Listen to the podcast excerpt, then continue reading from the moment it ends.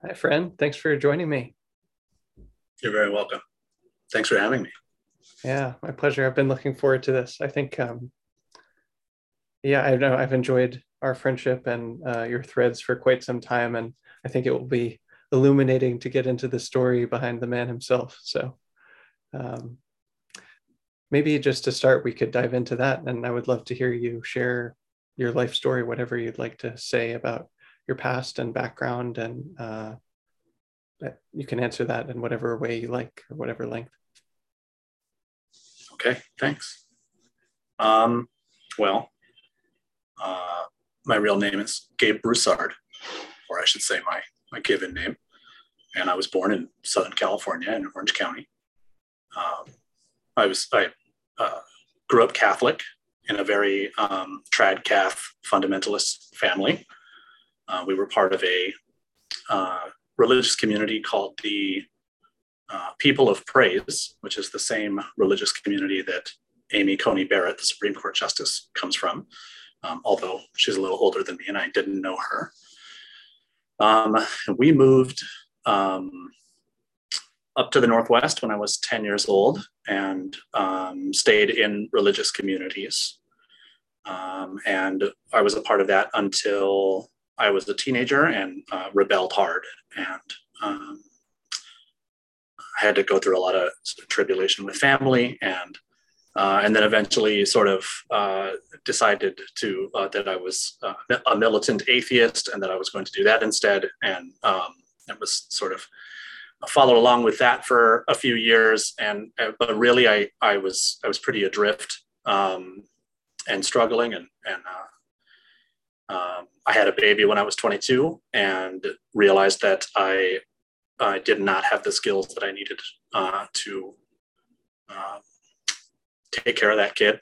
Um, it was it was as I was holding her in my arms, I was I became I, the thought that that occurred to me was I have no idea how to be a man, and so I thought I should go learn, and I went and joined the Marines with the thought that they would do that, and also I think I intuited that I could um, recover some of the structure that I was missing from the cult-like communities I had been part of previously, um, and that was that was a true deduction, I think. And I spent seven more years in the Marines, um, and then I got out when I was about thirty, and um, it's kind of hit the limit of that mode of meaning making and that mode of um, structuring my life and a lot of things fell apart all at once. Um, so I uh, went searching for a therapist to help me out, and eventually found this this big six foot four utility kilt wearing Burning Man Ranger who was also a therapist, and he helped me work through a developmental trauma that I was previously unaware of. That was sort of like a, a gravity well in the in the space of my mind, sort of sucking everything toward it. Um, and after I worked through that, um, I, I, realized after I so that took about two years, and after I after I got through that, I spent the next six months not in therapy, but thinking about it every day and thinking about the inner transformation and uh, what had happened and the work that I had been doing. I'd been doing a he had, he had sent me to a, a Zendo to sit, and he had sent me to uh, martial arts various martial arts studios to find the one that worked for me. Um, it really helped me sort of reorient and and use the the soldierly skills that I had in the service of my heart. So sort of reorient me from a soldier toward a, a warrior, so to speak. Um, and I was I felt obsessed with that transformation after I got out. I just wanted to know everything about how it happened and how to do it, how to do more of it. So I went back to him and I said, Hey, I, I'm interested in, I think I want to seek enlightenment. Is that something you can help me with? And he was like, I don't know, but let's try. And so I spent the next five years working with him, um, doing free association psychoanalysis, um, run through a cognitive behavioral lens. So I sort of learned about my internal symbolic order and how those thoughts informed the emotions and behaviors that were that sort of formed the complexes Um, while at the same time, I was really doing a lot of intense Zen meditation, a lot of martial arts work, and um, experimenting with lots of different um, spiritual practices and modes and those things um, to just to see what would happen. It was very much a see for yourself, go experiment, go find out what works, what doesn't, what happens when you contrast them, especially. Um, I worked with him up until um, around the middle of the pandemic when we parted ways. And that's about the time I got on Twitter.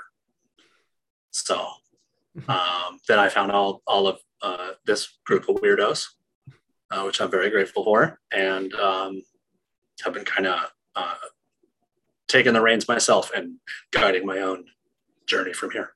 Hmm. Beautiful. Thank you for taking me through that. Um, definitely some points I'd love to dive into. And maybe just to start, uh, you know, in this lifetime, I've not been in the military, and I doubt that's in my karma for the rest of this lifetime. And so I'd be curious to hear uh, just what what that time was like for you, and if you could sort of paint a picture of what being in the Marines was like for someone, you know, that doesn't know too much about that. Sure. Um, well, I spent four years active, and I spent three years in the reserves. The reserves are are, are pretty chill, you, know. Um, um, the Marine Corps. What is there to say about being in the Marine Corps? It's it's extremely structured.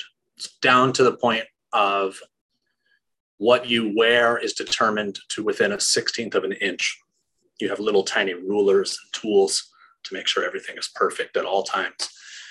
Um, it's it's about um, total sort of self annihilation in order to become this to to to totally sort of like make your identity fully um, that the history the tradition the um, the I guess the customs and norms and the and the ways of being in the world um, that come with the Marines, and all of those are intended to support your ability as a warfighter.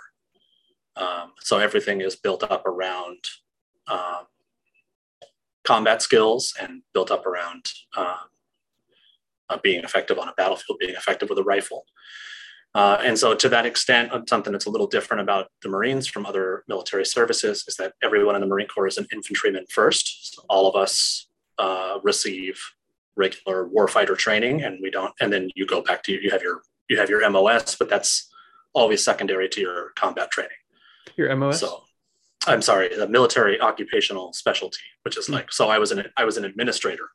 Um, I spent a lot of time uh, helping people with awards and arranging travel for colonels and things like this. Uh, but your your primary job uh, is is to train uh, for fighting every year. So, what what sort of strengths or virtues do you think you developed through that period of your life?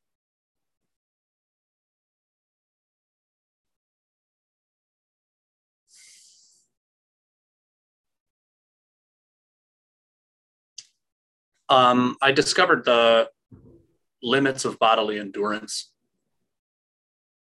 Um, I, I, did so in a state in which I was really alienated from myself. Um, and in a lot of ways, a lot of what I what I did in the Marine Corps was done under a lot of dissociation and a lot of um, bad sort of bad habits or psychological black magic um, that uh, uh, that took a long time to undo when I got out. Um, but I think some of the good things that I brought out of it was an, an extreme self-discipline when needed. Um, and I really, I know how far my body can be pushed and I, I don't, my mind doesn't limit that anymore. Hmm. Do you think it would be possible to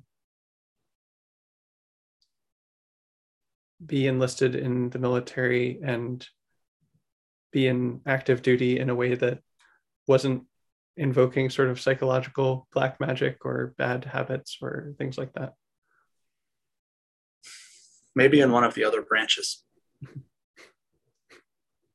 Hmm. but the uh, the Marine Corps very specifically uses cult-like techniques in boot camp, um, Hmm. and then afterwards uh, to to keep a kind of mental control, a control over the self concept um, that I think can only really be maintained through pretty vicious self coercion and and dissociation. Hmm. Um, and I, I think it, o- it only damages people over time.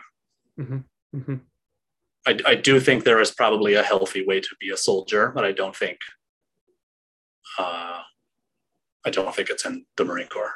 hmm It has me just speculating, perhaps idly, what it might look like if you could help military services uh, structure things so that they weren't uh,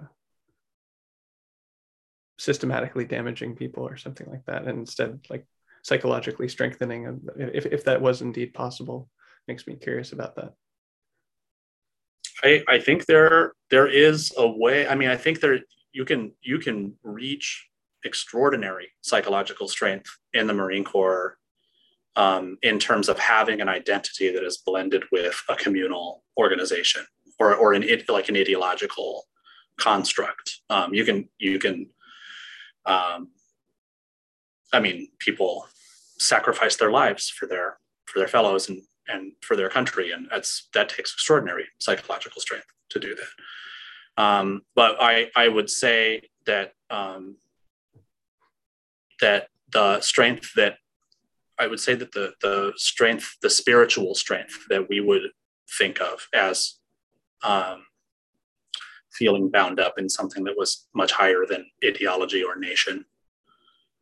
Um, I think uh, is a strength of heart that isn't possible in ideological constructs. hmm hmm Um, it's a it's a strength of, of true nature that isn't available to someone who who has to be embedded in ideology to have the, the strength of self. Yes. Yes. And even if you could, it seems like it would be hard to scale that. It's hard to Yeah, systematize that. yeah. Uh, you can systematize a military, but you can't systematize what you're talking about, I think. Individuation. Yeah. Yeah. I mean, I if somebody could systematize individuation, we'd we'd all be free. Yeah. yeah. Yeah. Well, I appreciate you talking about that. Uh, it's just, it feels uh, precious to get into a glimpse into a kind of life that, uh, yeah, that I've not had and don't know about, but is, you know, uh, I think it's worthy of respect to to know about that way of life, and I appreciate you sharing it. Uh, Thank you. I'd be curious to hear more as well about uh, how you would describe the developmental trauma that you said that you worked through when you first worked with uh, this mentor that you had. Sure. Um, so my my I mean an important piece of context for this is that my father um, is a is paranoid schizophrenic. Mm. Uh, so um, the the abstractions that haunted him ruled over our household, Mm, uh, and uh, disobedience was not not just seen as um, uh, you know uh, like a bother for the parents or trouble for the family. It was seen as as like an existential threat to the spiritual defense of the family. mm, Uh, so uh, when I was rebelling and I was you know, experimenting with pot and I was uh, playing Dungeons and Dragons, and doing things that good Christian boys shouldn't do.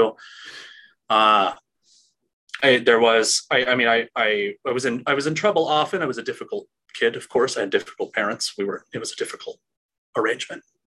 Um, I was in trouble uh, pretty regularly, and um, I think the final straw was that I, w- I had installed the game Diablo 2 on my parents' computer. Mhm. And my dad sort of like opened the computer to see these like spinning pentagrams, like not recognizing that the game was some like stupid metalhead, uh, you know, you're going and killing the devil type of thing. He thought I, you know, was bringing demons into the house, and he was, you know, and so, so so he um, it sort of treated me as though I were demonically possessed, and and gathered up all my things and threw me out of the house onto the streets, and um, and I lived out there until.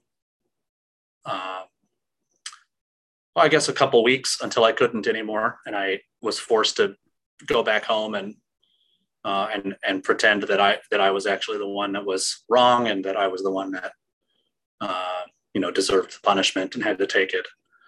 Uh, and this actually happened uh, a few more times, and sort of um, what I would come to understand later was that it it really shattered my ability to trust uh, a developmental environment um, and not um, uh, and not be pathologically self-conscious all the time and not just kind of be terrified of i don't know what what's what the thing is going to be that's going to that's going to get me kicked out or that's going to get me that's that's going to find me totally vulnerable to the world without any support or defense uh, and i lived in that orientation you know, from the age of, I guess I was 16 when that happened, um, until until I was able to heal it when I was 32 or 33.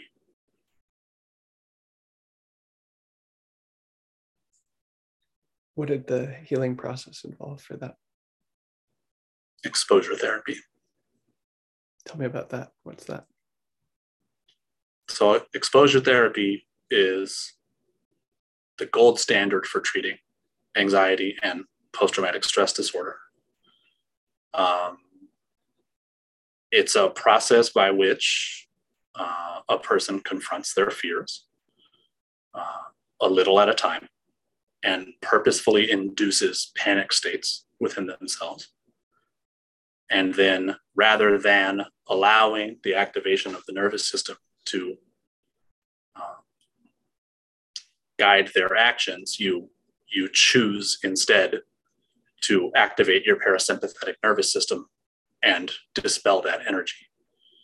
So the there are five primary ways that you can activate your parasympathetic nervous system when you are panicked.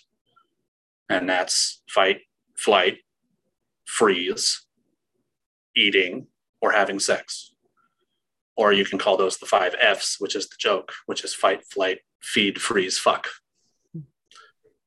So when you purposefully induce a panic state by exposing yourself to the things that terrify you and then get control of them uh, using the five F's. In my case, uh, I just did a half an hour of them, of each one every day in a way that made me feel calm and I sort of I structured them as as spiritual practices, each of them as spiritual practices. Um, and so, and obviously that takes a long time. That's three hours every day of of therapy. Um, but over time, you really uh, build a nervous system that's pretty um, resilient. Hmm. And so there was a lot of that.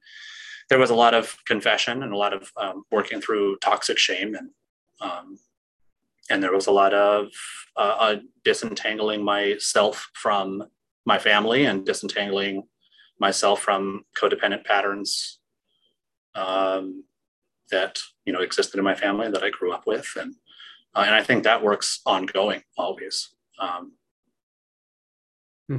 Hmm. What did? Can you sort of paint me a picture of what you exposing yourself to these triggers and then working through them with the five Fs look, might have looked like on a given day? Sure. So, well, so at first I, I did not, I didn't have a great um, theory of my, of my own emotions or great awareness of my own emotional states, you know, so I kind of had to figure that out first. Like, what do all these feelings mean? And then once I had that, I was, and, and, and was working on um, mindfulness and working on uh, metacognition skills, I was able to sort of watch what thoughts would precipitate emotional states. Hmm.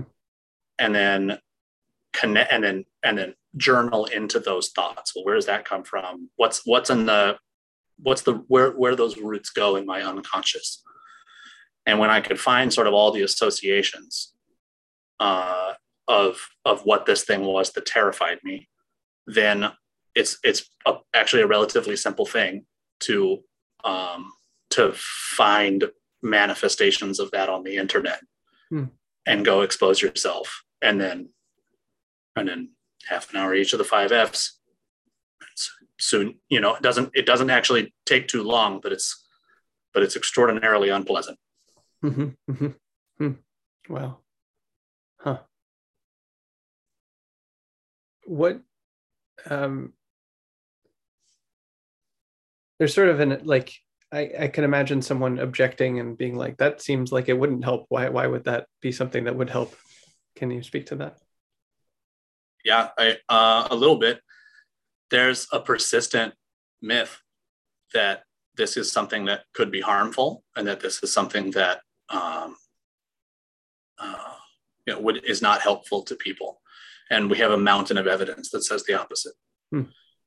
There, there is something to be said if someone has very severe or complex PTSD, and I, and I mean uh, re- like really severe cases uh, wherein an exposure to a trigger actually can destabilize um, their life or destabilize their their mental state, then you wouldn't want um, you wouldn't want to expose someone to large amounts of their triggers, uh, you know, against their against their will, or you wouldn't, you know, I mean, certainly all there's always informed consent with exposure therapy, but you would want to be careful about, uh, you know, um, not introducing those people to triggers to whatever responsibility you could take for that.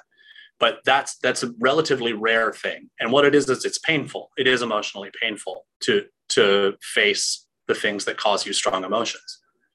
Um, and uh, and so there is so there's this kind of like folk wisdom that sprung up that um, that avoiding your fear or that avoiding triggers or avoiding these sorts of things um, is a healthy or a good thing and it's it's not and in fact the longer you let an anxiety go unconfronted it festers and worsens and and implants itself even deeper in in the mind and it's so much harder to get out hmm.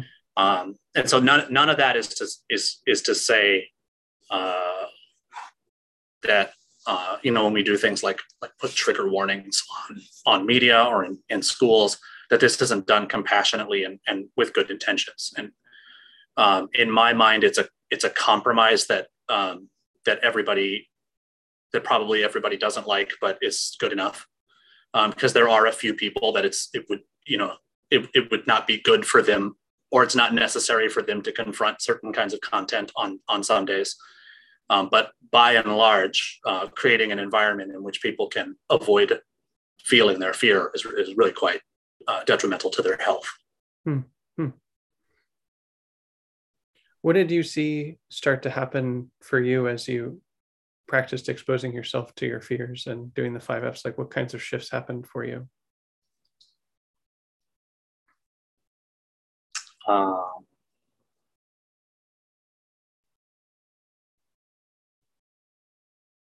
this is such a difficult part to talk about. Mm-hmm. Um,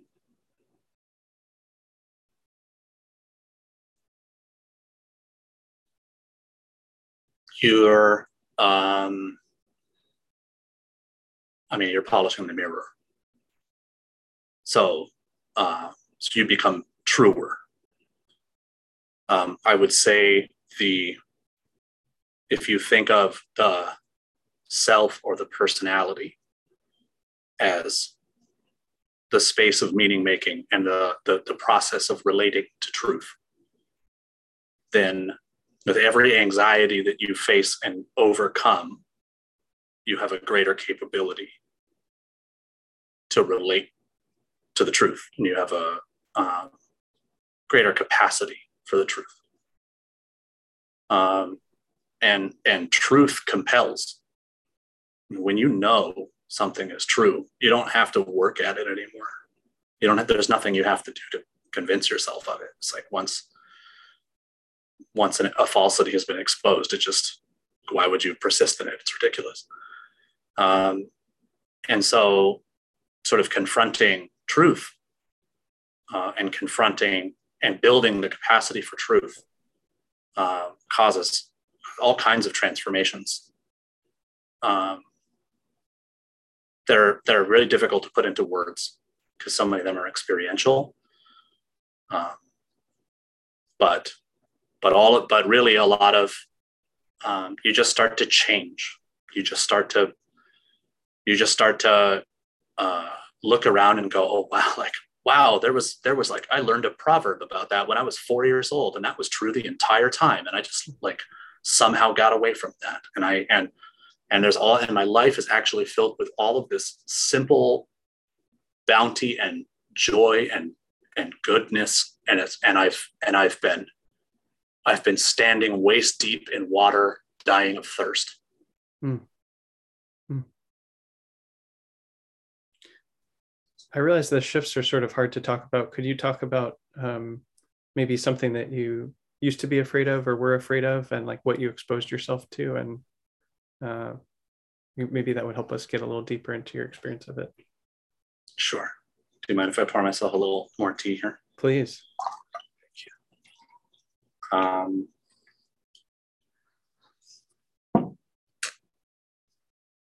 well, maybe most directly, the one of the things that I, I really struggled with um, was a really a very complicated uh, uh, psychological problem that I had was that I, I compulsively avoided telling the truth, hmm. which isn't which isn't to say that I compulsively lied, but I was extremely creative hmm. about about shaping people's interpretations of things and this had to do partially with the the kind of cultish background. And it also had to do with growing up queer in that background and needing to lie to myself and to my family for um, safety. Um,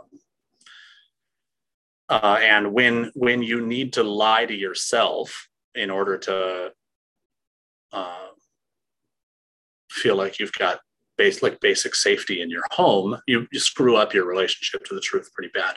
Hmm. Um, and it came to a point where I was pretty pretty compulsively trying to present an image that would keep things good at all times, keep attention off of me and keep attention away from me, and um, make sure nobody was nobody could could see any outlines of a closet. I could see any outlines of any of any of this. Um, and uh, and so I had a real, uh, I mean, I had a real deep fear of just being myself, but I had a really deep fear of my sexuality. Um, and I had very deep shame over the way that I allowed it or allowed it to manifest the way that it manifested because it was going to. Um, you know, I, I was very ashamed of, of the attraction that I felt toward men, and I was very ashamed of the way that um, that would manifest in my life by sort of like shady hookups and um, the ways I was endangering myself, you know, by by doing those and and having sex with strangers and um, you know, uh, and I, I, was really afraid of talking about that with anyone. I was afraid of facing that in any in any sense of the of the word, and I was and I was deeply afraid that if I that if I admitted that that I was going to somehow stop loving women and and not wanting women in my life and that I was going to be gay. And I was and there was this part of me that was like but I don't like I don't want to stop loving women so I'm not going to face this part of me because that's what that means. Um there wasn't really there weren't exactly any like bisexual role models you know? Uh so I wasn't really aware of this being like a possible space mm-hmm. that you could exist in. Uh and so I sort of had to crawl inch by tortured inch out of the closet, uh, you know, working with a therapist and and and I had to learn all kinds of skills and undo and face all kinds of shameful lies and and prevarications and manipulations and things that I've been doing my entire life um, in order to avoid anyone finding this thing out about me or hmm. Hmm. yeah what, maybe what that's what did you do to expose yourself to that like what was the act of exposing yourself to those inner lies Um, that happened pretty naturally, Mhm. but that was more a process of of getting called out over and over and over again Hmm. by my therapist, but in a safe way. Hmm. And then it, sort of the more that I was able to say, yeah, I lied about that. I see how it harms me. I'm not going to do that anymore. Then I would be able to go home and journal into that and then start to expose myself to the ways I, to memories Mm, mhm. that I that previously would have been intolerable and that I would have suppressed, um, or just unconsciously defended against in some way. They wouldn't have they wouldn't even have come into consciousness. Um, and I was able to sort of face them and see the way that they went wrong, um, and and derive the lesson, and if necessary, write down the lesson, um, and then be able to bring and then be able to bring that back to my guy and be like, um, here's this thing here's what i learned and and here's here's how it's still affecting my life here's the ways that i'm still engaging in this behavior and um, and the ways it's still fucking me over and i'm going to stop. And a, and a lot of times it would take there's never easy direct one-to-one correlations between these things but eventually you find you pull on enough of the threads that a piece of the Gordian knot loosens up, and then you get a and then you get a big pull, and it loosens everything up, and you can start to work with stuff. Mhm, mhm, Mm-hmm. So in that case, it looks sort of like journaling with specific memories from your past. Yeah, journaling was really important. hmm hmm What would you tell someone who's maybe interested in this uh, practice about getting started with it?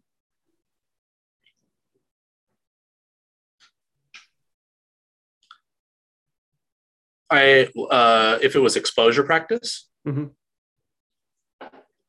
I would say try to structure it yourself first. So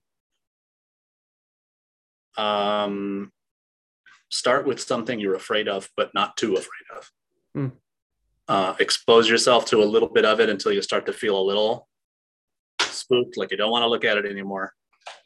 And then have some running shoes nearby or some boxing gloves nearby and a punching bag or whatever it takes. Um, and go uh, dispel that energy and then see how it, it feels. There, there isn't a, an immediate satisfaction that comes from it. It's something that, that happens slowly over time when you start to realize as you go back to re-expose yourself that it's just not working. Mhm. Um, and if you can structure it yourself and you can keep it in in control um, and not send yourself into states of real panic that are destabilizing then i say you can do it you can do it yourself. Um, but a lot of times but yeah yeah if if you cannot do that and a lot of people can't and that's there's nothing wrong with that um, then it helps to have a professional who can help structure it for you and keep you accountable and have someone to answer questions and sort of the, the scary or unknown parts of doing this. But there's no it's not a um,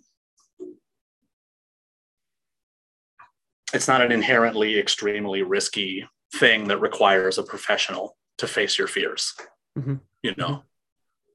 It's just uh, if you let your let your internal signals guide you and be willing to push yourself just a bit um, a lot of people can do it on their own Mhm, mhm. Hmm. And can you do you need to do all of the five Fs like you did, or is it could you do one of them or anything that activates the parasympathetic nervous system Mhm, mhm. gotcha. it doesn't need to be all 5 Mhm. um, there some some fears some bundles of nerves will only calm down via certain things that you do and and there are strange um, and kind of beautiful egoic resonances sometimes between the things that will work and that won't work you'll be scared of some things that you can that you can punch down until you're bigger than them and you'll be scared of some things that you can only run away from Hmm. uh, to feel safe Hmm. and and that's just that's just how it is Hmm. Is that why you tried to do all five every day for a while? Correct. Yeah. Mhm. Wasn't taking any you got chances. Yeah. Exactly. Yeah. yeah. Uh-huh. I'm, I'm, I'm sort of imagining, um, as you said that, that like, for example, um, I don't know, I like, I, maybe I'm afraid of expressing my anger or there's anger that I have at someone and that that might not resolve until like I was punching and fighting. Is that the kind of thing you're talking about? Sometimes, yeah. I. I, I think so. I think the way in which you're wounded and the way in which various forms that the five Fs can take are often linked. Mhm, If mhm. someone makes you feel very, if someone has made me feel very small, then using a punching bag to get that energy out helps a lot because that helps me to feel like I'm equalizing the size. Hmm. Um, if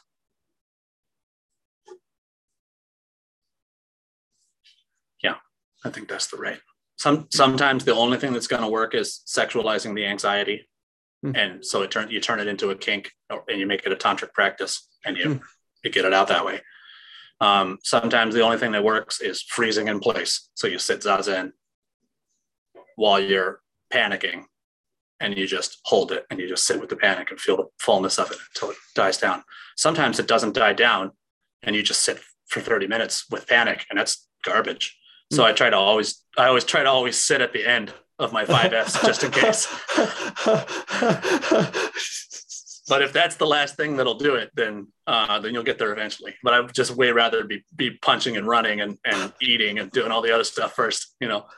Wow. Well, I feel like that answers so much for me right there. What you just said about um, why, uh, both why traditions would want you to sit still and why that would be unbearable sometimes. I I hate sitting still, and I've done I've done many many many many hours of it, uh, which is part of why I hate it. And so the idea of uh, like oh yeah, do that last, and the idea of you know fighting or running sounds great. Uh, so um, yeah, I'm interested in in in this hearing you talk about it. So appreciate you sharing it. Yeah. Um, Thanks for asking about it. I'd love to ask as well about this uh, technique that uh, you've shared before about the ideal apology. And um, can you tell me what prompted that experience of developing that technique and what that's been like for you? Sure. Um, so I uh, um, I I I sort of developed or maybe stumbled upon Think this kind of this kind of imaginal technique. Um, when uh, so I I had so prior to the pandemic and the year prior to um, pandemic 2019 um, and then into 2020 was that right? Is that the right timeline? It was about a year and a half. Um, I was I was in an, an abusive relationship that became increasingly so when the pandemic began um, and it, uh, it it was bad enough that it induced uh, some post traumatic stress disorder and some emotional damage uh, when I got out. So um, so I once again used exposure therapy to heal the cognitive damage, um, but then for for six months afterwards, the emotional damage remained, where I was still I was just consumed with a desire for vengeance. Mm. I was so angry. Um, and I thought about it all the time, and I and I had a really hard time not thinking about it. And I, I had gotten my executive function back, and I had gotten the, the, the quality of thought back, such that I could um, start to engage with my life again. But the emotional pain would kind of constantly pull me out of the present, and um, and I knew what I what I needed was some kind of resolution, some kind of um, catharsis, some kind. Um, but that was not that's not possible. It's often not possible. You know, in the aftermath of an abusive relationship, you, even if you could get back in in contact, you probably shouldn't in a lot of cases. Um, you know, sort of depending on circumstances. So, um, so I was I was sort of um, I was working with this and I tried just about just about everything I could think of to work with these feelings. And there was no amount of punching or fighting or running or anything that was that was giving me lasting relief from the from the pain. Um and and then I was reading a I was reading you know Twitter like you do. And and I was reading uh, some of this work that River Wilderlist was doing uh, about imaginal techniques. And then Qiaochu was um, posting a lot at the time about IFS um, and sort of ideal parenting imaginal techniques. And it just sort of, I was at work one day and it just sort of struck me like, if I stably imagine my ex partner apologizing to me, would that give me a little relief? Mm-hmm. And so I, so I, I imagined us meeting in a safe place, which is like a, a bench at the Mount Tabor Park right by my house, and um, I imagined her sitting across from me and uh, and and telling her everything she'd done and all of the damage that had that had happened, all the pain I'd gone through, and her, and then I imagined her hearing it and accepting it and sincerely apologizing for it, and I and I instantly felt some of the charge drain out of me.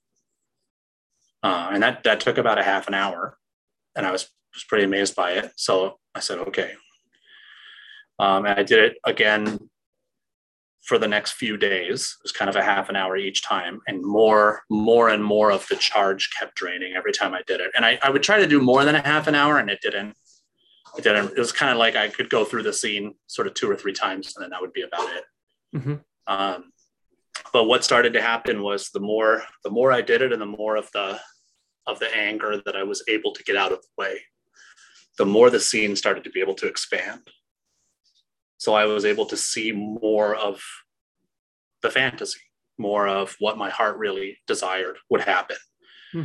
And the end of this, uh, the end of this fantasy, the, the, the denouement of this story, uh, was that I was able to start forgiving her and I was able to start practicing that and and not not just in in imagination but physically saying it and physically starting to let go and let go in a meaningful way um, and then after i was able to do that a few times it expanded even more and i was able to apologize for my part mm. mm-hmm. and I, I, I, was not I, I did not abuse her um, but of course i was not perfect and of course i made mistakes and i did said and did hurtful things that I wish that I hadn't. And, um, getting the opportunity, not just not just to be in you know in a grieved victim and and get my apology, but to really arrive at an, at an imagined space where the whole thing was clear and and the debts could be canceled. Um, you know, not not paid because they they never will be, but just not collected on. Mm-hmm. Um, I, I sort of I needed that space, whether it was uh, in in reality or or in imagination. And I, I think, you know, it's a poor substitute ultimately for the real thing. Um, but um, but it is a substitute. It does work, hmm. and it gave me a lot of relief and it helped me heal a lot. Um, it's still something that that causes pain from time to time. It's still something that needs to heal. Um, but I think that's I think time will do it. Time will do the rest now. Mm-hmm. Mm-hmm. Um, I, am not sure I could have. I, I, it may be in a, in a way the this uh, this imagined this ideal apology was sort of sutured the wound. Mm-hmm. mm-hmm. mm-hmm. What what sense do you make of like the five F's not working to resolve that, and then this technique working to help you heal that?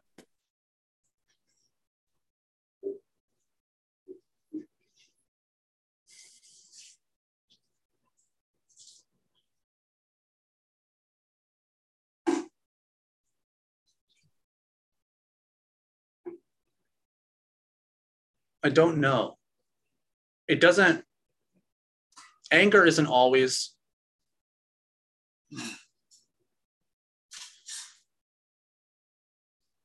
not all anger is the same.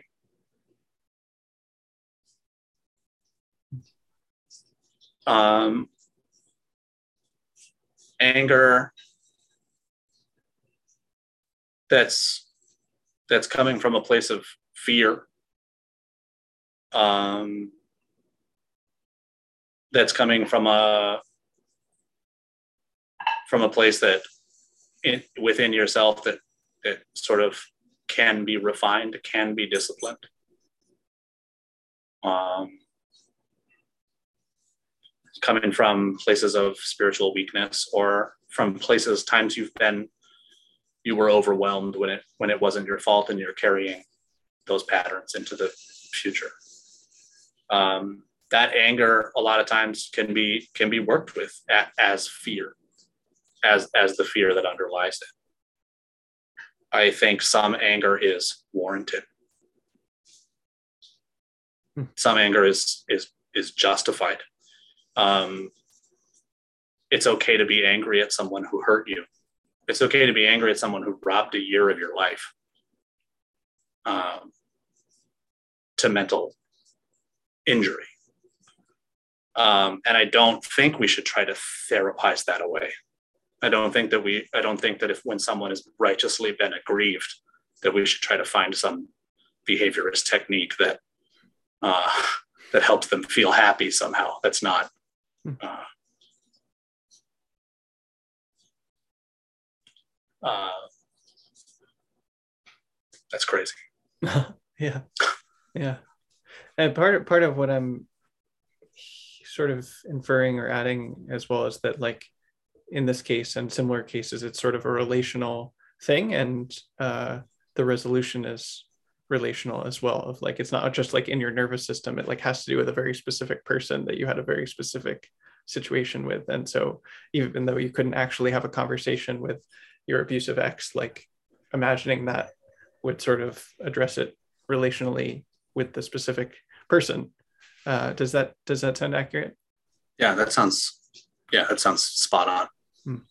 Yeah, I would say it's it's still in the nervous system, mm-hmm. um, but that you're not gonna you're not gonna get in there via your relationship to yourself, which is what mm-hmm. exposure therapy works on. It's yeah, it, it, it, would have to be. And yeah, that sounds great. Sounds mm-hmm. just right. Hmm. Do you think like I, I'm assuming that you still are not able to or not willing to speak to your abusive ex, but like if it turned out that that was logistically possible, she was willing and it was safe for you, would you still want to have the same kind of conversations in reality? I would not. Can you say more about that?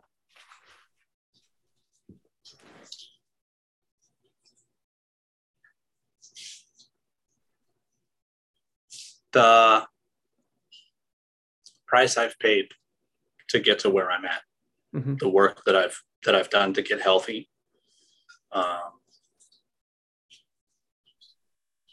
is now an important part of my self construction. Mm. Uh, I don't think there would be anything I would get out of it. And I don't trust that she was she was a she was a manipulator and she mm-hmm. psychologically abused me and I, I would not trust that I would not trust that it would be a a, a safe situation. Yeah. I know you said in the hypothetical like hypothetically it was safe. It's hard to mm-hmm. conceive of of how how it could be. Yeah, it's like like psychologically. Like of course yeah. physically it, it's not unsafe and and um you know but uh but yeah, I, yeah, it's hard to conceive of it. I just I, I wouldn't do it. Mm-hmm, mm-hmm. Um, if there was a if there was a, a, a, button I could press or a letter I could write or a, an action I could take that would that would give her closure, I would do that. Mm-hmm. And I would and, hope she would I would hope she would do the same for me, but I wouldn't read a letter from her either. Uh-huh. Uh-huh. Yes, that makes sense. That makes sense part of the reason I'm asking is, is less about the specific relationship which which yeah makes complete sense they'd be like yeah i'm not i'm not uh, trusting this even this hypothetical safety. Makes complete sense. Uh, and i'm just sort of chewing on what you said about the exercise being a poor substitute but a substitute nonetheless and kind of curious about uh, i imagine that the remainder of like what makes it a substitute is sort of it actually being a real person that you talk to. And i've, I've felt the same similar flavor when i've done these uh, like i've done a lot of the um, ideal parent or ideal self or ideal partner ones. And those always feel there's this flavor of like ah this is helpful and satisfying and it feels like half of an itch being scratched or something like that. And uh, you know it, it, it always makes me wonder about what it takes to to sort of scratch the other half of the itch. And i think um, some of that healing for me at least seems to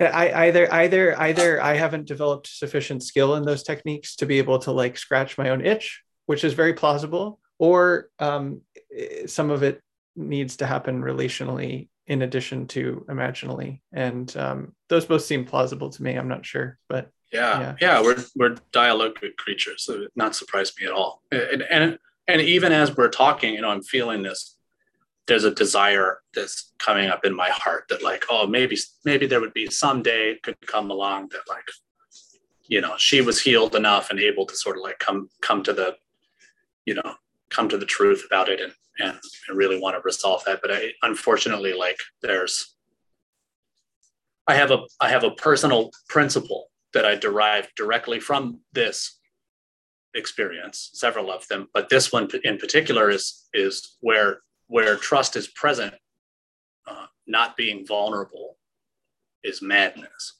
Hmm. And where, where trust is impossible, being vulnerable is madness. Hmm. And it's just, there'd just be no way for me ever to uh, level with her. Uh, mm-hmm. as much as I would love to, as much as I would love to have that conversation and, yeah. and be able to sort of release that, you know, in, in finality. Right, right. I have I have the suspicion that some of the things that you've said are things that I could basically that I could use to hurt myself in the future. So I want to make sure I understand you mm. clearly. Mm. Uh, yeah. Um, I'm wondering about how two things fit together that I've heard from you.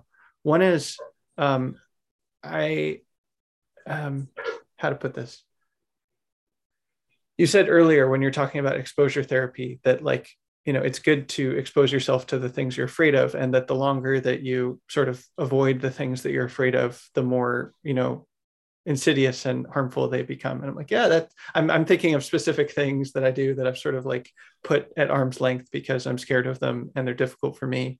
Um, and it's like yeah i feel inspired to maybe dive into them and and try and you know dip my toe in the water. And what I just saw you do and say is a very I, I if I heard you correctly was a very reasonable like something like I it, it is not safe for me to talk to that person. It will hurt me if I talk to her.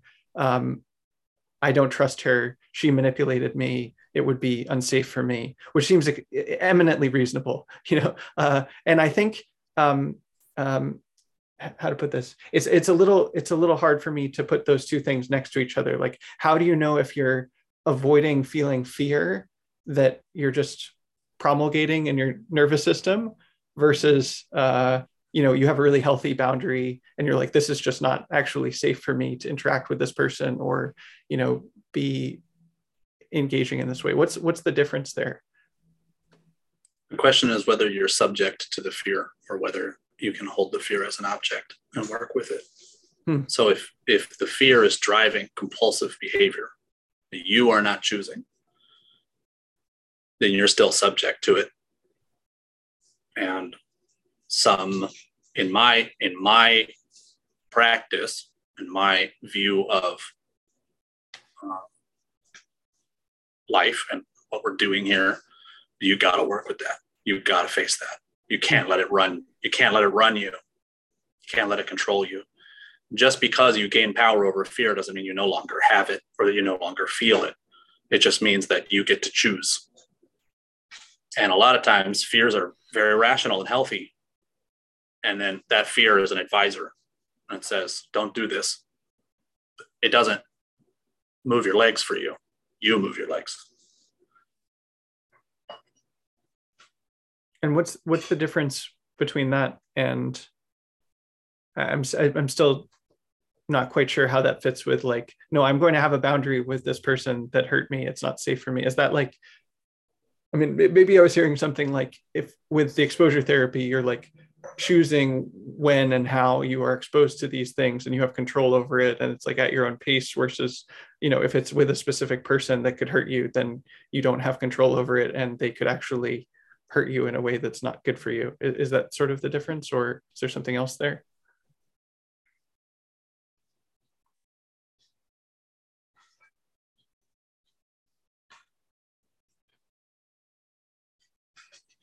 I don't think that all, I don't think that fear is bad or evil or wrong.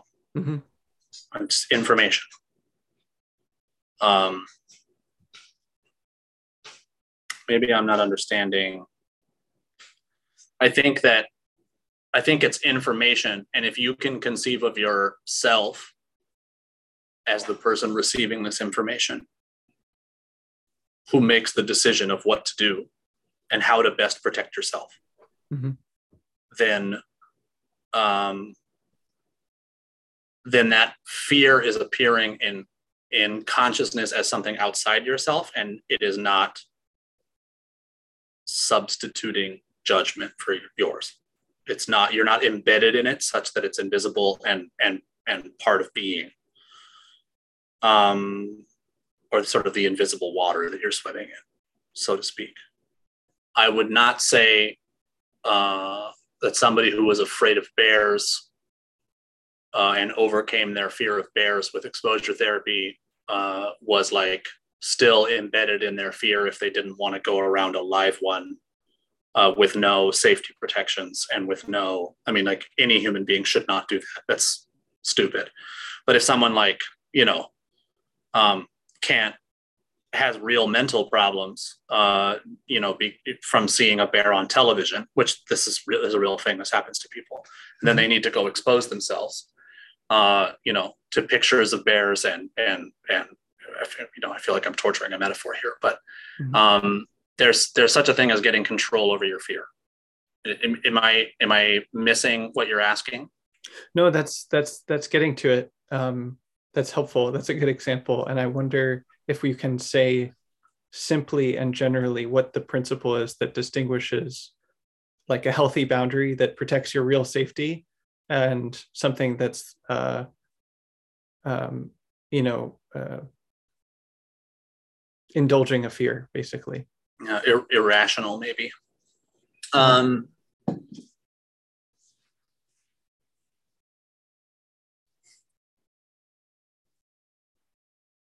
trying to think if there's one generalizable principle you can use.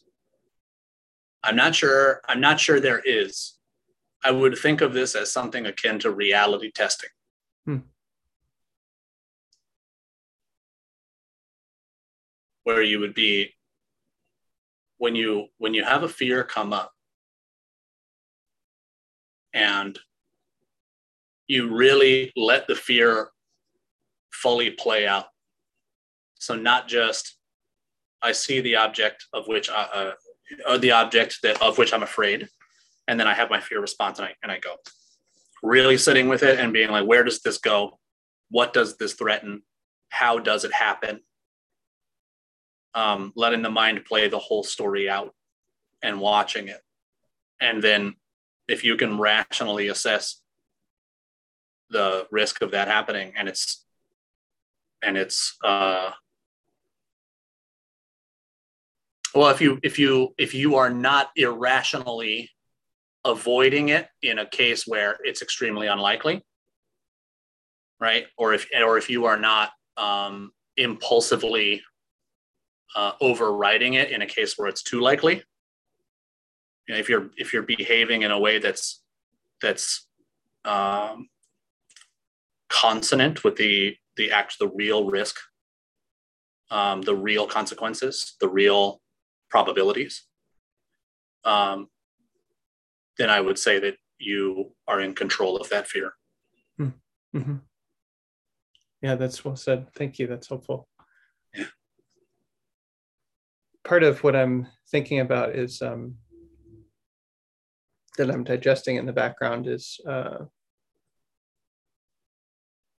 there's a situation that's been painful to me for some time, and uh, there's a lot of terms that are associated with that in my mind that I've had muted on Twitter for quite a while, and then uh, a number of accounts that are associated with that pain for me, where I've muted these people, and uh, and so as I hear you speaking about the exposure therapy, I'm thinking like, oh, is that helping me, or is it exacerbating those fears? And challenges for me? Uh, and I don't know. We'll see how this conversation settles with me, but part of what I'm thinking right now in this moment is um, uh, that that was helpful for a time and may even still be helpful for more of a time. But then at some point, it will be good to, yeah, expose myself to the things that trigger me, and not not just on Twitter, but uh, elsewhere.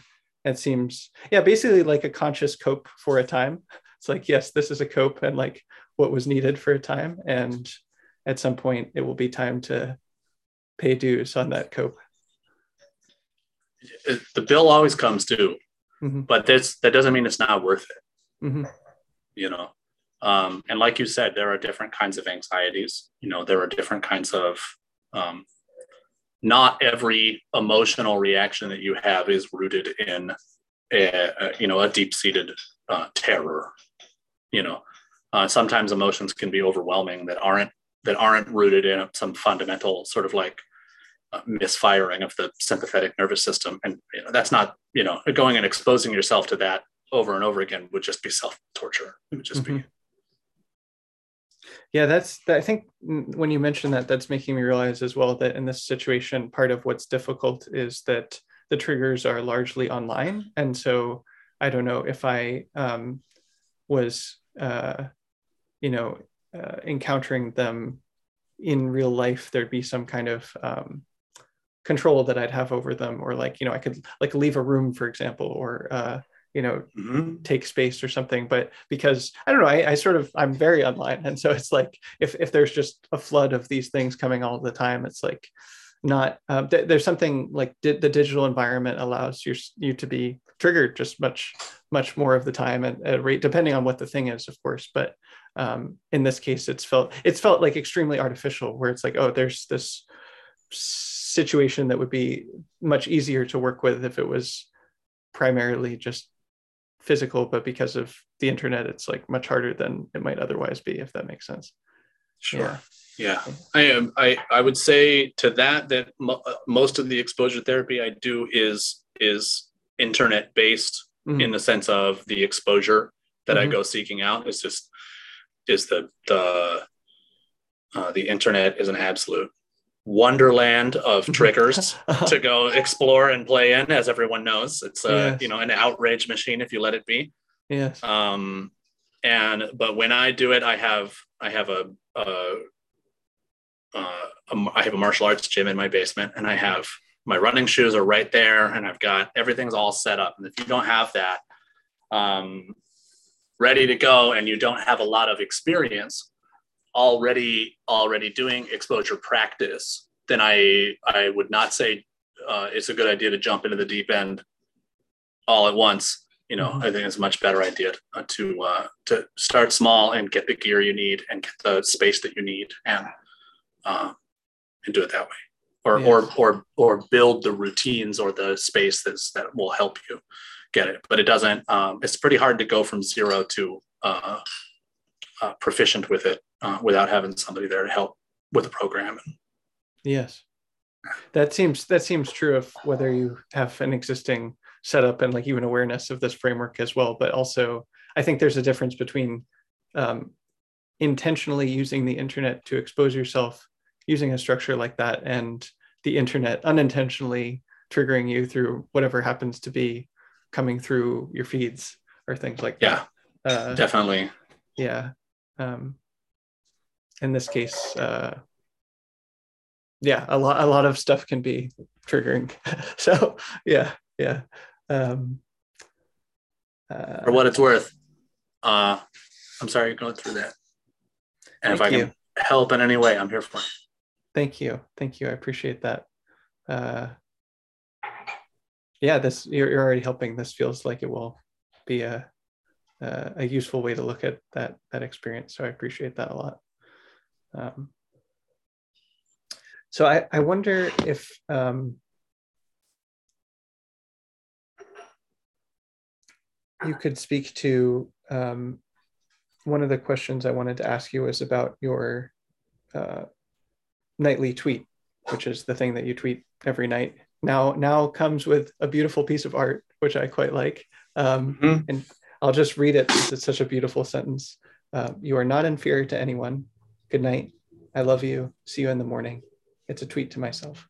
Uh, this is the origin of my nightly tweet is what I'm reading from. There's a thread where you wrote about this relationship. And I wondered if you could speak about how you wrote that sentence and, and how it helped you heal from that difficult period of your life. Sure. Yeah. So um, I guess uh, another another piece of what helped me recover from um, from the aftermath of that relationship was uh, was was learning to to do daily affirmations, which is the cheesiest thing, and it feels so embarrassing when you do it, but it, mm. but it works. Uh, I was I needed to repair some some trust in myself. Um, I, I needed to repair trust that I would protect myself and that I would not allow myself um, to be put into a situation where I could be subjugated like that again. Mm. Uh, and so I, um, so I started saying these mantras, and I have I have a, a few of them, and they're pinned up on my mirror downstairs. And I go look in the mirror, and I say these things to myself. And it's their their pledges of, of unconditional love and protection. And um, and then, uh, you know, when I first started doing that, there were um, there were a lot of feelings that would come up, like, "Yeah, right," mm-hmm. or like, "How are you going to do that?" or you know, and then I would have to dig in, you know, and then I would dig into those, be like, okay, what's what's that fear? What is what is the way I'm not protecting myself, or what is the way that I'm not where do I not have the knowledge I need to prevent this from happening again? Like where mm-hmm. where do I not understand these things well enough? And then you go get the books and you go you make you make the promises to yourself. You keep the promises no matter what. Um, and soon and soon that that piece of you, that part of you that is doubting, sees the effort. And even though it's it goes, I'm still not sure you can do it, but I see you trying. Mm-hmm. And, and, then it, it joins back up with the rest of the gang um, this mantra was partially inspired by the affirmation work because one of the things about one of the things about abuse no matter who who you are or from whom it's coming is is that it it just works on the parts of the brain that are intensely focused on situating yourself within power structures. And uh, I wanted to remind myself every night that uh, that I'm not inferior to anyone, and that and that I'm not superior to anyone. There's not even a uh, there's no uh, it's a philosophically empty idea. There's no in in toto axis or or um, dimension on which one human could ever be superior to another. We're all we're so uh, multitudinous hmm. that someone's always ahead of you somewhere, someone's always behind you somewhere. You can't get any useful information at a in a global context about who's better than who. You can it's really only useful in very local and particular contexts. Um, you know, I could say Tasshin has a superior skill in meditation to me And that doesn't say anything about my overall quality as a human being or your overall quality as a human being. That doesn't say Tasshin is superior to me, right? Um, so it's it that was my way of sort of like br- breaking apart, showing the emptiness of the feeling of inferiority. Um, and another thing that that informed this is that looking back on my life and and certainly in this this most recent relationship that caused such damage for me the source of that aggression and the source of of her pain that she was her her trauma that she was passing on to me came from a deep inferiority complex hmm. mm-hmm. um, it came from a deep sense of of a deep feeling of shame um, real real anger at what she perceived to be the superiority of men and real shame and anger at herself for the unconscious ways in which she continued to hold up her own paternalistic expectations of me. Um, and sort of was it was her inferiority complexes is what made it such that she could never really liberate herself. Uh, so I, I, I, had no I had no need to subjugate her. I had no need to subjugate anyone. Um, but she sort of kept herself below me uh, in her feelings uh, because she she couldn't escape these formulations of of feeling like I, on some global axis I was better than her.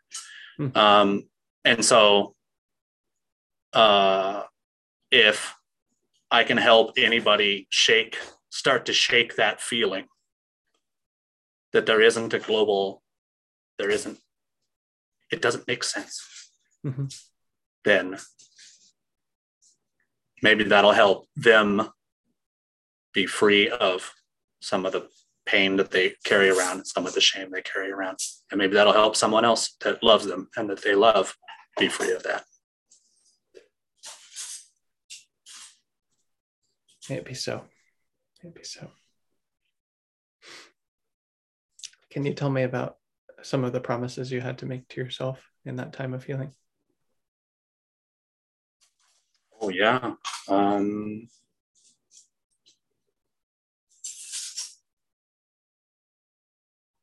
hmm.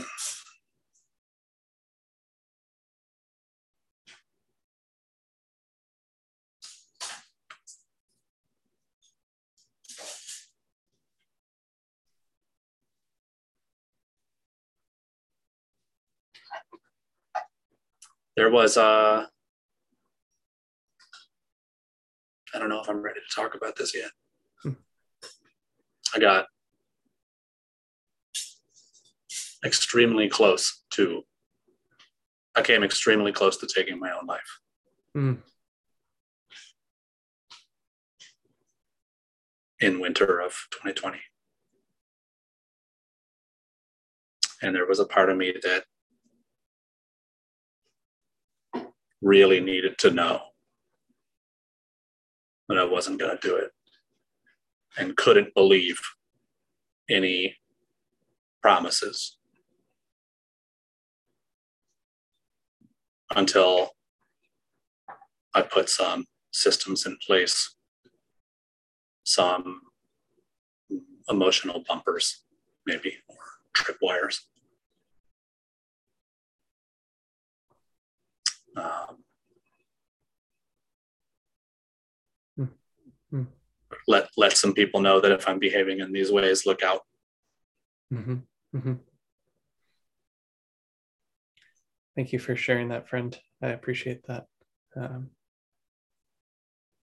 and of course, uh, feel free to not talk about whatever you're ready to not talk about. Uh, don't know if that made grammatical sense, but I think you understood. Um, I did, yeah. As you said that, it reminded me of um, is it okay to, to speak about that in response? Sure.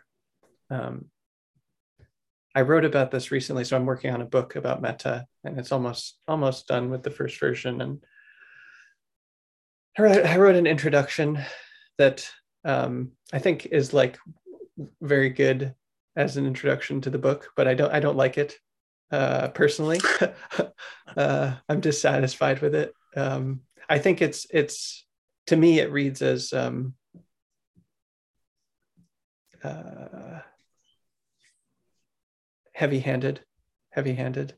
Um, but I think it makes a point well and not basically I just share some real stuff about my life, different episodes of my life in which I was very unhappy in particular. And um, I want to make the point of like, hey, I've I've been unhappy, and that's why I care about this because with metta you can learn to be happier, and that's a good thing, you know. And uh, that's why I cared about this in the first place because I was very unhappy. And um, one of the things that I wrote about is uh, a memory of being a teenager and looking in the mirror and just knowing like at the time my experience was knowing that the way i was going to die was by suicide and um, not like i was planning to kill myself then but just like oh life is really hard and like i'm to tap out at some point basically. And uh, um, um, you know i think by and large i've come to the point where i'm like I, that it's, it's just hard to see it that way. Like i don't think that i would end my life. Uh, i don't you know i mean value the first precept for example and have structured my life to try to live according to the precepts in which suicide doesn't make very much sense um, for me as as a buddhist practitioner in that way. But um, i had a part recently come up that was sort of similar to what you were describing of like um, something like a fear that that was that memory was actually a promise or something like that. And um, it feel it feels scary to speak about it even now because i don't want to give that credence or something like that. But that like i'd say like most of my mind is like yeah i wouldn't that doesn't make sense. And then part of my mind is like oh like you had that memory when you're a kid and you know uh maybe you would. And uh, that's kind of what's coming to mind hearing you talk about that and uh, how different parts of the mind respond to that kind of a desire is is for me very internally complex and i'm it sounds like it was complex for you as well. Yeah. The safety the safety net idea is helpful. That seems good. Uh, i'll be chewing on that i think. I'm not, uh, no need to actively worry about me, but I was, I was thinking about that part the other day and seems good to take care of it with that kind of a safety net that you're talking about. Yeah. It can be hard, I think. I conceive of that. I conceive of the actions I was taking, the spirit in which I was conducting myself as a as a kind of part of me sometimes sometimes i conceive of it as an absence of a part of me hmm. Hmm. so a place where my ego failed to mediate um, the inner critic such mm. that it sort of positive feedback ran out of control mm. you know from uh, you know, no, sort of normal super ego judgment to uh, a fire hose of, of, you know, negativity. Uh, I, I don't relate directly to it. Um, I don't try to bring up the part and talk to it. I haven't. Mm-hmm. Um, not yet. Hmm. but there's a the the part of me that was worried it might come back isn't so as to whether as to what you know i'm not sure i'm not i'm not sure it's a part i think it was an absence you know it doesn't feel like something's unintegrated there but i it felt like i had to work with what was existing in in the ego and strengthen other things that were in the ego to prevent that from coming through rather than it being some kind of unintegrated shadow, if that makes sense. Yes, that makes sense. That makes sense. That that tracks with my own experience as well. Of like part part of the certitude of like, oh yeah, I wouldn't do that is from really developing selfhood in that way. And um, if anything, maybe that fear was coming back for me of just, uh, you know, the the degree of suffering returning, and that's uh, like the challenge level returning, and that's uh, for me. It's not so much overwhelm. Yes, yes. Um, that was what prompted it as a teenager. Was less like being critical of myself and more just like if life is is too hard, then. Uh, I mean, in a, in a way, I mean, at the time I was you know an atheist and it's like yeah you're just then you're out but i don't i don't i don't see it that way anymore so yeah uh, i don't think you get out that way uh, yeah um, yeah that makes me want to ask as well it felt it felt important to ask this question in this conversation about um, there was something that you said about a year ago that I'll, I'll, quote now. You said, I got almost no help from my culture, society, or from the counselor I was seeing, who was impatient and unsupportive when I brought my pain to him for processing. I found few resources online for men who have been abused by women. And the question I just want to ask is like, well, what, first of all, just thank you for speaking about this. I think it's, um, it's important to speak about, even though it's it's hard and difficult. And I'm grateful that that you do. It feels like a, an act of service, and I appreciate that. And, and that's why I wanted to ask. I think um, basically, why do you think that those resources aren't available? And what kinds of resources do you think should exist? What would help someone in that kind of situation? Um,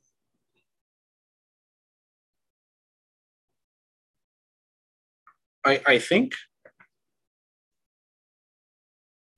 by and large, I think the reason those resources are not available is that there is a, a deep dependence on paternalism in the American character, both male and female, um, that requires some things of men.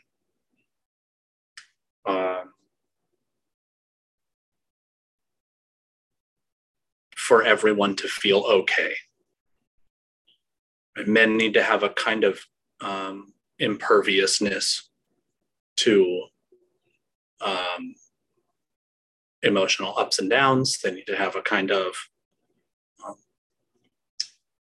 extra agency to be able to get things done or hold things together in a crisis.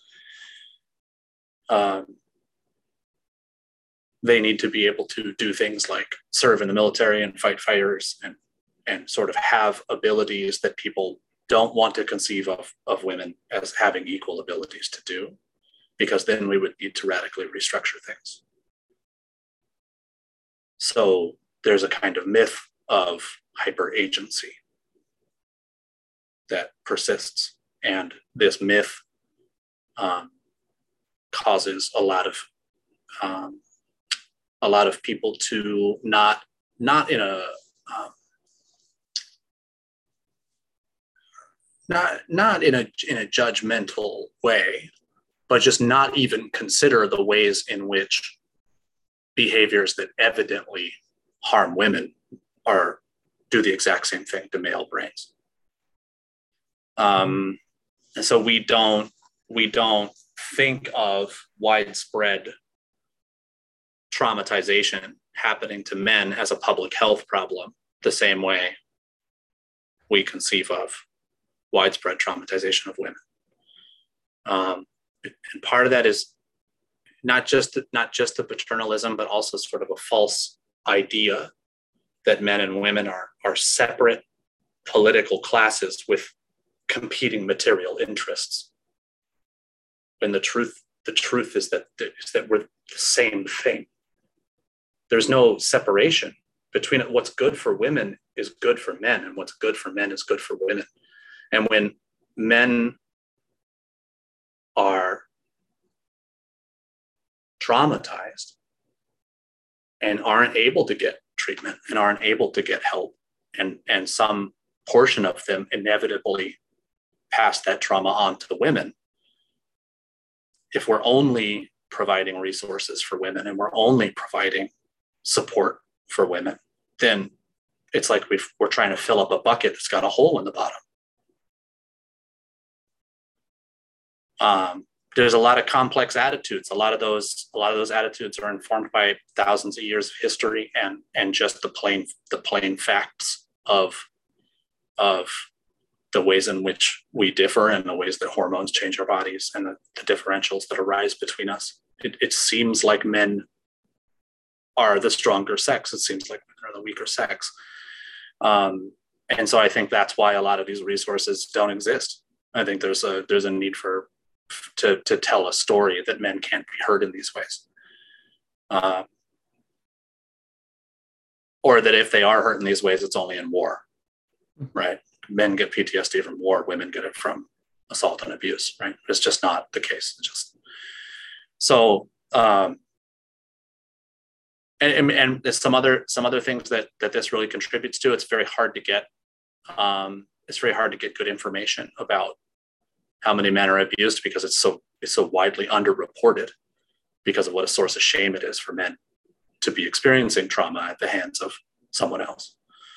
Um, and certainly it's underreported in women too. And I, and I, and I think uh, uh, before this becomes any kind of a before anyone takes this as any kind of a framing of the battle of the sexes, I I um, I want to I want to do the complete opposite of that. Um, and I want I do not want any of the care or resources that are currently going to support women who have been hurt, who have been abused, to be diverted away and given to men.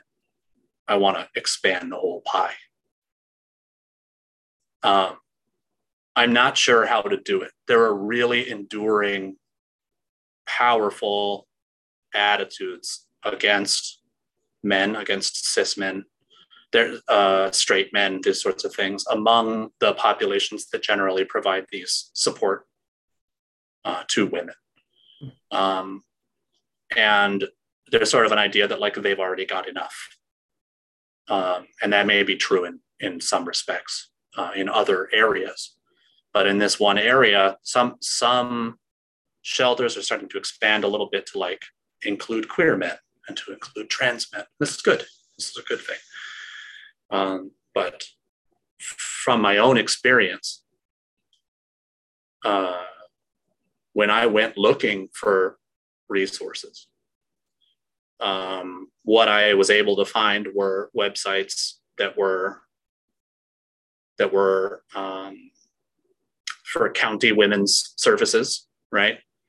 Um, that were very explicitly for battered women, very explicitly for abused women, which is not what I was looking for. But what I was hoping to find was a, a, a therapist who understood a, a, what abuse does to a man's mind and how to work with it in, a, in that way. Mm-hmm. Um, the therapist that I was working with didn't didn't take it seriously what I, what I was going through. Mm-hmm. Um, and uh, yeah, I mean, some of the people that I told were were uh, when I was trying to find help were just kind of mute, and and some of them mocked me. Mm-hmm. Um, and all I wanted was was to be able to think again. I just wanted to be able to to be able to use my calendar and and be a dad and and work again and keep a budget and and I just couldn't. It, it was damaged, you know. Hmm. Um, it was, I didn't need a shelter. I didn't need anything like that. I just needed somebody who understood, who could help, and I couldn't find it.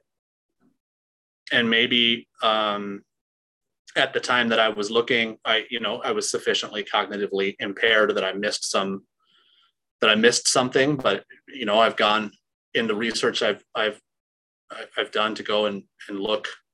There's just not there's just not an apparatus out there that's available, and it's and and the tragedy of this is that we know uh, that that domestic abuse happens almost at parity. You know, men are abused almost at the same rate that, that women are. You know, um, one in four women suffers a sexual assault in her lifetime. One in six men suffer a sexual assault in their lifetime. Hmm. And we know from underreporting that the the rates that we know how much these are underreported, but we, we don't we don't know the full extent of how much they're underreported. Um, so so I, I I think there's a real hidden epidemic of of traumatized men out there that are unable to connect with someone who just who just says that's real that happened to you here's how you can get back you know um, i have no idea how to begin calculating the, the cost of human suffering that comes from this uh, and like i said I, I don't i don't in any way want to take away from or think that this that this needs to be in any kind of competition with the resources that are available for for women mm-hmm. um, I, I would like and, and i don't think that i don't see the government uh, getting involved with this and i don't actually see the current um, sort of like network of of shelters and resources for abused women expanding their offerings to do it like for for ideological reasons for the what i mentioned earlier i think it, it's any of this kind of support is going to have to come from other men hmm.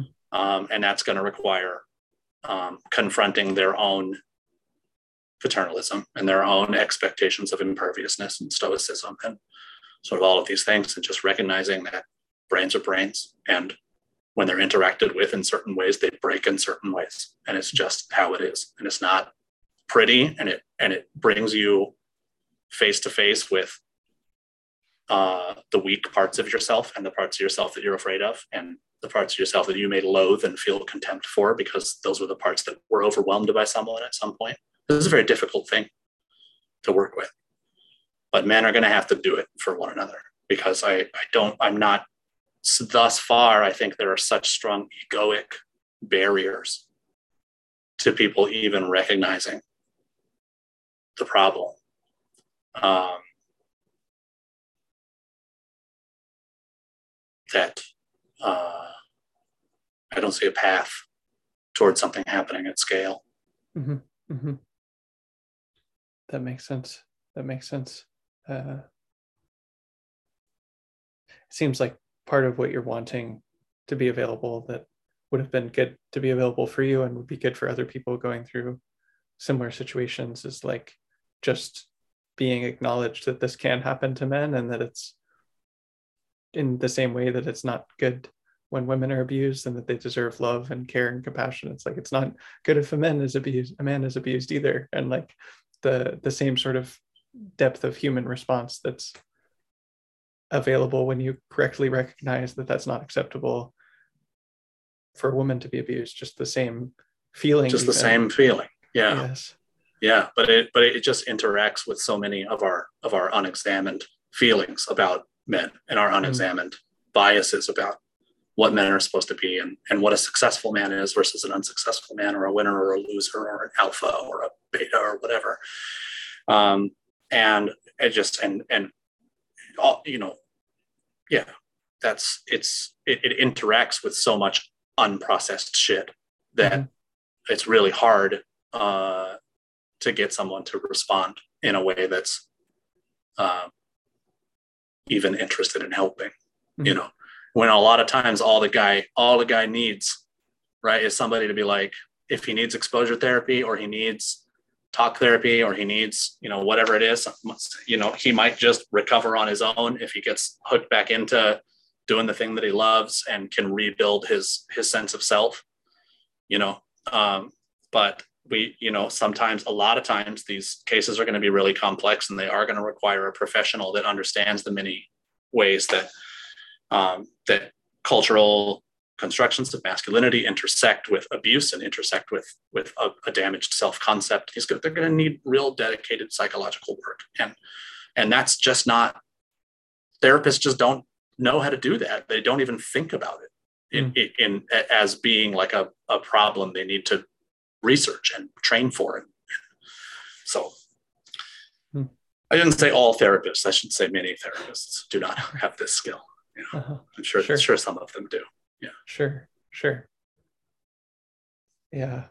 I feel grateful that we can talk about this in a conversation because I think when you put ideas like this into text on the internet in a certain medium uh, uh, it's it's incredibly easy for people to misunderstand intent yeah. or what's being said and i think with words and length and voice it's like what you're saying is just eminently reasonable, you know. So I, I hope so. Yeah. At least to me, it sounds eminently. I I, I don't know, and I'm, uh, and the, the very, I mean, um,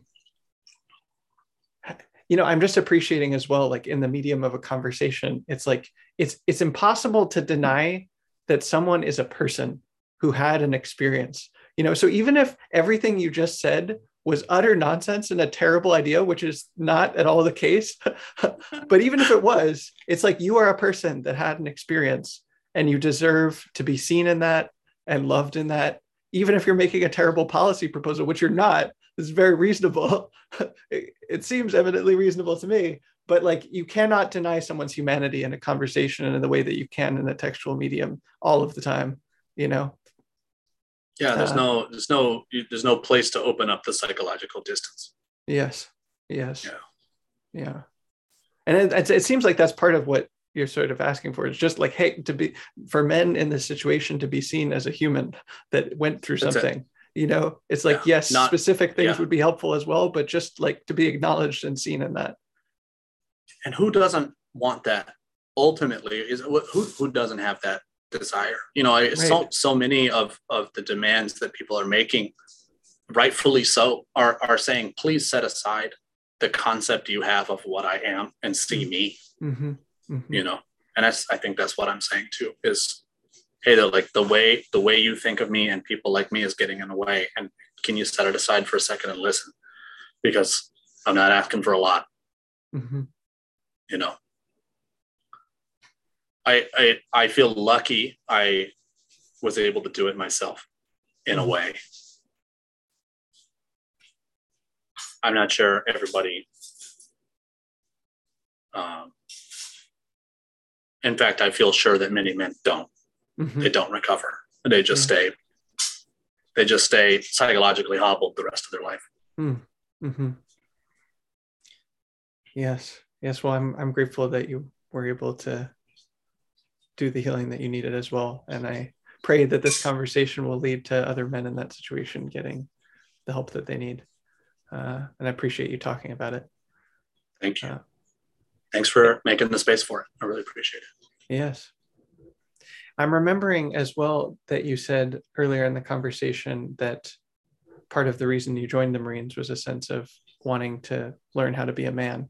And I wonder um, what you presently would tell your past self about what being a man means to you now? Mm.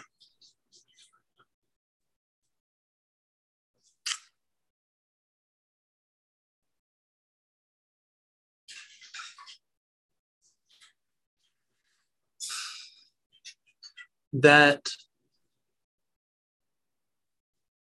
it's a it's something you use to get what you need. It's not something you have to be. It exists between you and the world. It's always a story that's somewhat outside of you, somewhat inside of you.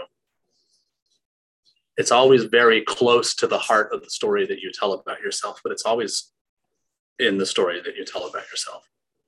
You can't um, approach it directly. You can you can see it in in it's it only expresses through the other things that you do.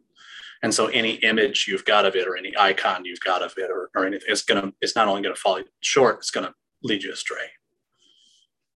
Um, a lot of times, especially for young and, and underdeveloped guys like myself, under under spiritually developed, um, the image of masculinity or the image of what it means to be a man substitutes for um, the insecurities one has about of their abilities and their virtues. And I think what you come to understand over time as you as you develop as a human being is is you you eventually um, grow out of being someone who who is a man and you grow into someone who can use manliness as needed and can set it aside when it's not necessary. Um, you're not subject to it anymore. It's it's yours to do with as you please.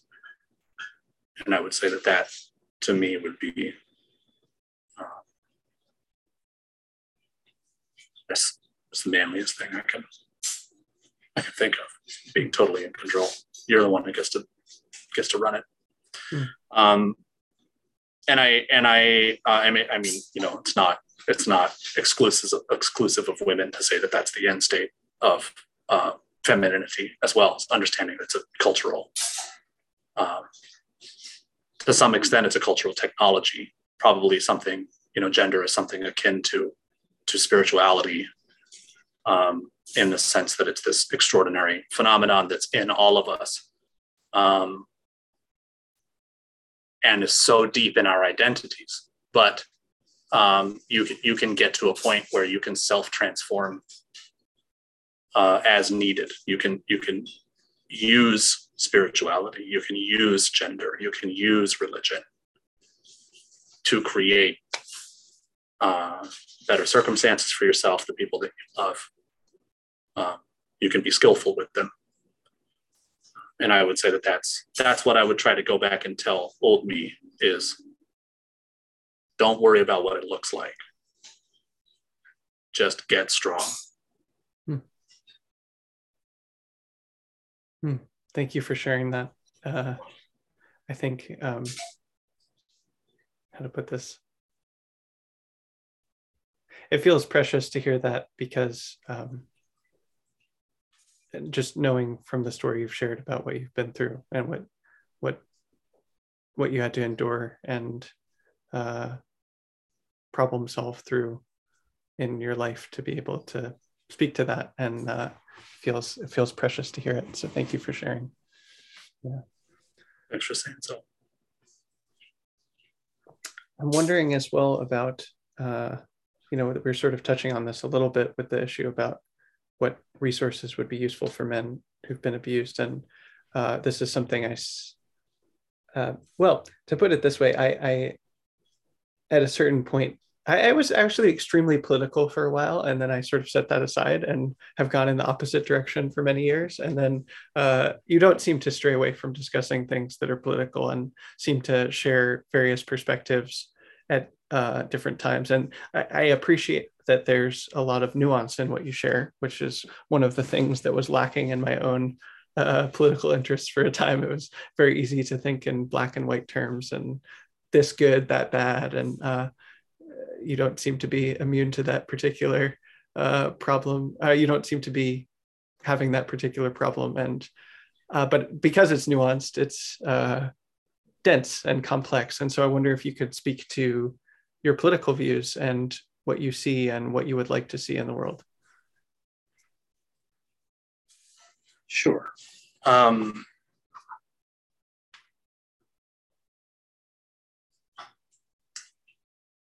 um, this is this is the part of this is one of the parts in my life where I struggle the most with integrity. Hmm. Hmm. I have so many different parts of myself in so many different places hmm. at, at war with each other. There's so much confusion. Um, I I think about the way people generally, you know, you get on a podcast to talk about politics and you're going to present them as like here i'm standing on a hill and i'm shining a light so brightly that no man could falter. Just come with me and we'll save the world right? Um, and my feelings my feelings about are about politics right now are are are that I, I, I don't know. I don't know anything. I don't know. Nobody seems to know I feel like if we if somebody had the right answer, we'd have heard it and we'd be doing it. Um, I'm not I'm not totally. I grew up in a really um, in a very right wing family. like Orange County is ground zero for Reaganite conservatism. Uh, and my dad was, uh, see, I was afraid of this. We'd start talking about politics. And oh. Everybody start going to sleep. No, I'm just teasing. No. Uh, so, so I grew up very, very right wing and, and in not just in my rebellion, but also growing up with the Catholic values that I had, I didn't, I didn't see a, a focus on the poor in the right wing. And and sort of the fact of that and and my own queerness and the rhetoric of interindividuality and acceptance and and being your authentic self that that is that you hear on the left really drew me to the left and I um, and I identified there and worked there and agitated there and fundraised there for many years. Um, even while I was in the military, I was dropping pizzas off at Occupy Wall Street and like trying to help. Um, it's always been important to me. Um, uh, and and I and the last five years have been a, a really deeply disillusioning time um, because I I feel like things have really transformed from one uh, in which I I believed that that uh, if the left won, that they're really that we really would move towards greater justice for people, and that we really would move towards greater material justice for the poor, and that we would move toward um, more acceptance for people as they are. And I feel like I've what I've watched um, is is is that the people on the left are sort of enslaved to the same false dichotomies that the people on the right are, but just from the other side. Um, and I think there's sort of just as much hate and ignorance and nastiness. Um, and I don't, and I've just come uh, to feel like, in a lot of ways, I was lied to um, by people on the left who um, made me feel as though they they cared about building a world that would be less alienating uh, and less um,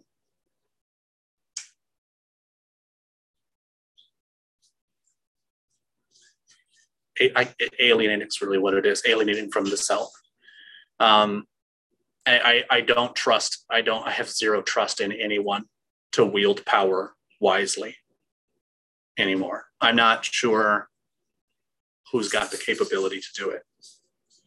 So I feel pretty politically homeless.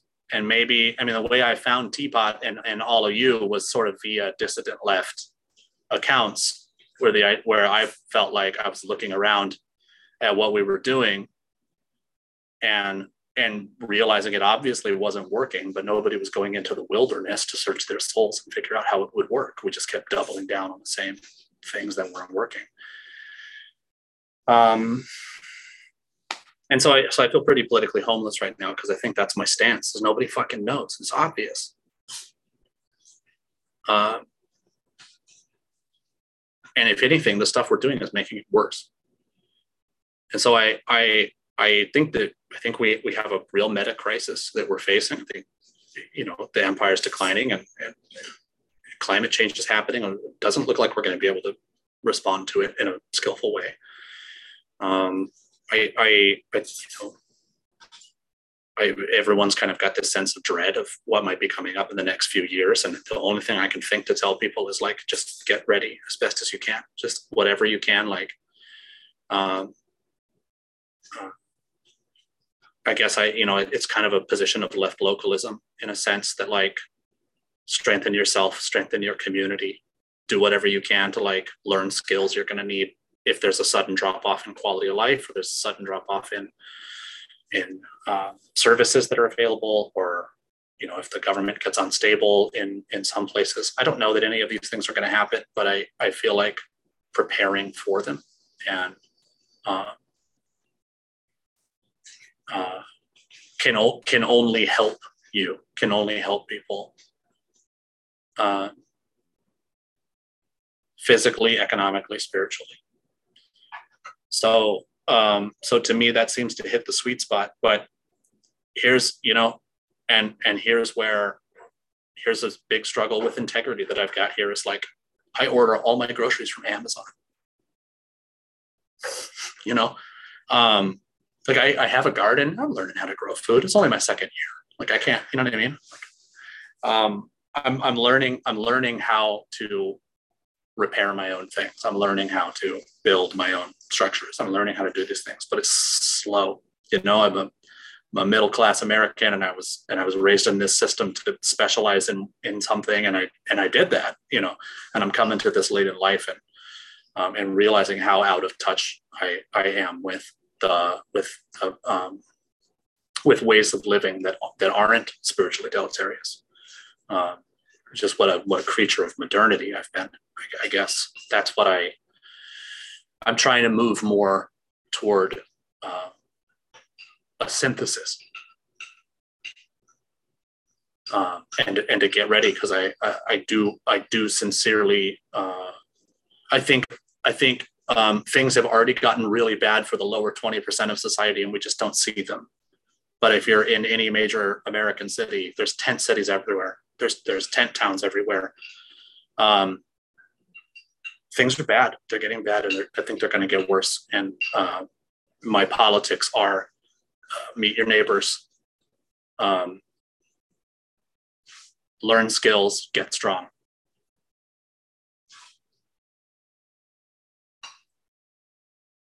That, that's a pretty good hill, even if it doesn't uh, have answers to all the problems. That's a that's yeah. a good hill. I like it. yeah, it's honest. You know, it's honest, which is uh, lacking elsewhere. So I appreciate you being honest. I'm trying. Yeah. Um, well, um, something else I wanted to make sure to ask you about is I know that you've recently started a coaching practice, and I would love to hear more about that and what what you do in your coaching practice and uh, what kind of person is a is a good client for, that might want to work with you, or anything you'd like to share about that. thanks for asking. Um, um, starting to do this has felt really wonderful because it, it it feels like it feels like the natural extension of a process that started during the pandemic and after uh, after the wound that I received from that relationship. Really, I really had that crisis was an opportunity to to rebuild my life around spiritual practice. Um, and not just have it be sort of an accessory to whatever else I was doing, uh, but to have the rest of my life supporting the practice. And this feels like a really lovely extension to be able to also start to bring my profession into practice with that. Um, now I'm not, I have not gone full time with it yet. I'm still also I'm still a general contractor on the side. Um, but what I've been doing so far is, is um, meeting with clients and getting to know them and uh, helping them to see a sort of broad overview of their life uh, and the kind of domains of their life and then where they would like their lives to be and then we look at the differential and why their mm-hmm. lives aren't what they want to be and oftentimes uh, there's something multifaceted going on. And it's a lot of times there's cognitive behavioral things happening. And I'm not, I'm not a therapist and I don't do therapy, but I understand uh, cognitive behavioral theory very well. And, and so I can sometimes help with insights or see connections between emotions and behaviors and so forth that are not apparent to people. And then the other part of it is um, is working with meditation, particularly non-dual meditation, um, and having them focus on nothing and all of the strange, mysterious things that happen when you do that, and then checking in with the self and with the maps of the cognitive behavioral complexes that that um, that drive us in a lot of ways and that sometimes limit us and, and provide structure for our lives. And you can see the reflection sort of of the non-dual work in the changes to the cognitive behavioral structure of life. And so sort of by by um, creating a fruitful dialectic between these you know sort of like concentrated irrationality and concentrated rationality um, then we can really start to reveal what the mechanics of the gap in between what the mechanics of the self look like and and what's holding what's holding that back where the where the injuries are where the where the limiting behaviors are where the limiting beliefs are um, and we and we can start to work with those by by pursuing um, improvement of one's immediate circumstances and immediate life. Hmm.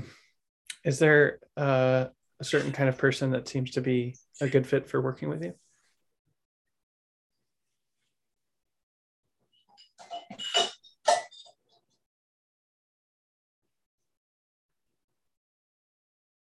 They're very diverse hmm. so far.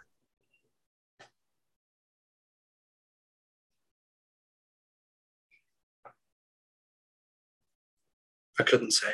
Mm-hmm, mm-hmm. Not not yet. Not yet. Yeah. Mm-hmm. Good. Good. I wouldn't be surprised if someone was hearing this and felt felt called to work with you. So I hope that happens. I think there's a lot of a lot of skills that you have to offer folks. So yeah, I'm glad that you're doing that work. Thanks, um, Is there uh, anything else that you'd like to talk about or dive more deeply into?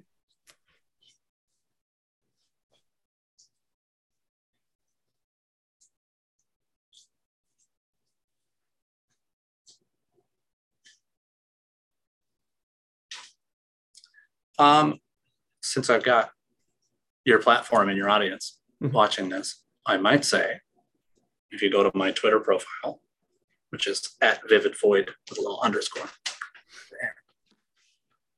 um, there's a link to my Discord. Mm-hmm. And we're doing a weekly meditation there, which is just it's just basically sit and zen. There's nothing to it. Um, and that starts at 8 a.m every Friday morning Pacific, Pacific. time. Yeah. Yeah. 7:30. Um, I do instructions, just real basic stuff to get people started. Um, and we've got that going and, and some other fun things uh, or some other kind of great things going on there too. We we set intentions for the day, like a lot of us set intentions for the day and share music and poetry. And there's an Iliad reading club going on in there right now, which is super cool. Um, mm. it's, a, it's a neat little spot for for um, for like-minded folks, people who are. So if if I, I would I I couldn't say the link because it's a bunch of gibberish, mm-hmm. but it's there in my profile. If yeah. anyone wants to come hang out, we're glad to have you. Yes, great. I'm glad you're mentioning that, and uh, I'll put a link to that in the. I like to reference tweets in the thread that I post out for these, so I'll put that in the thread for sure. Yeah. Thank you. Yeah. Well, thank you so much for speaking with me. It's been a real pleasure, and uh, yeah, I learned a lot from hearing you talk about the different things that we discussed. So thank you for sharing yourself so fully. My pleasure. Thanks for inviting me on. Mm-hmm.